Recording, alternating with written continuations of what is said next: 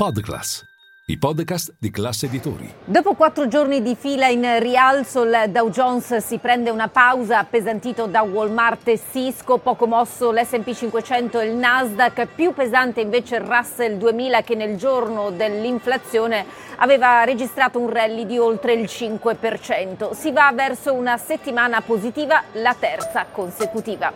Linea mercati. In anteprima, con la redazione di Class CNBC, le notizie che muovono le borse internazionali. Quest'oggi il mercato ha deciso di prendersi una pausa mentre eh, continua a domandarsi se davvero le strette della Federal Reserve siano finite a livello settoriale in testa al comparto dei servizi, alle comunicazioni e ai titoli tecnologici, mentre invece sul fondo di gran lunga il comparto energetico con il WTI che è scivolato di quasi il 5% sotto 73 dollari al barile, minimi di luglio e qui con timori legati alla domanda, specialmente dalla Cina, e scorte in aumento negli Stati Uniti.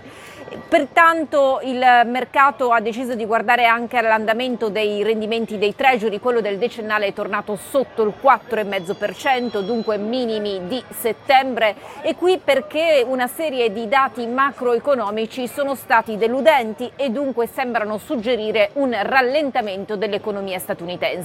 I sussidi di disoccupazione nell'ultima settimana sono arrivati ai massimi di tre mesi fa e quelli che gli americani ricevono da oltre una settimana hanno raggiunto i massimi di quasi due anni, a dimostrazione di come qualche segnale di cedimento all'interno del mercato del lavoro inizi a farsi vedere. Intanto la produzione industriale a ottobre è scesa più del previsto, dello 0,6% e l'indice manifatturiero della Fed di Filadelfia, per quanto eh, sia migliorato è comunque rimasto in territorio negativo per la sedicesima volta su 18 e questo appunto porta gli investitori a domandarsi se davvero un soft landing sia possibile. Lisa Cook, conver- Lisa Cook scusate, governatrice della Fed, è convinta che sia possibile, ma non è cosa certa. Loretta Mester, a capo della eh, Fed di Cleveland, ha spiegato come l'inflazione sia ancora alta nonostante il buon dato dell'altro giorno e che alla Fed servono altre prove per vedere che i progressi fatti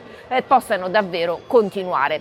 Dal fronte aziendale da segnalare il tonfo dell'8% di Walmart che nonostante abbia alzato le stime su utili e ricavi per l'anno è suonato comunque cauto per quanto riguarda l'andamento della stagione dello shopping natalizio.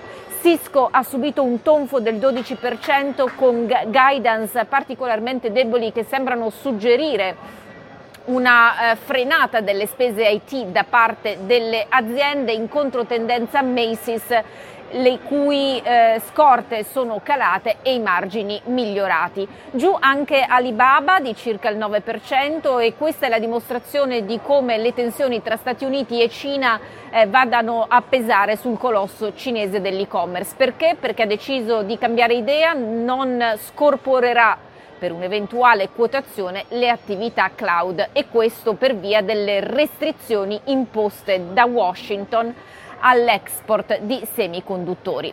Proprio in tema Stati Uniti e Cina, all'indomani del primo faccia a faccia in un anno tra i leader delle due nazioni, Joe Biden è tornato a parlare nell'ambito del summit APEC che rappresenta 21 paesi che si affacciano sul Pacifico e che rappresentano il 60% circa del PIL mondiale e il 50% del commercio mondiale. Durante un discorso si è rivolto sostanzialmente ai leader americani dicendo di investire in quell'area perché significherebbe più stabilità, la stessa stabilità che lui cerca nella relazione con Pechino.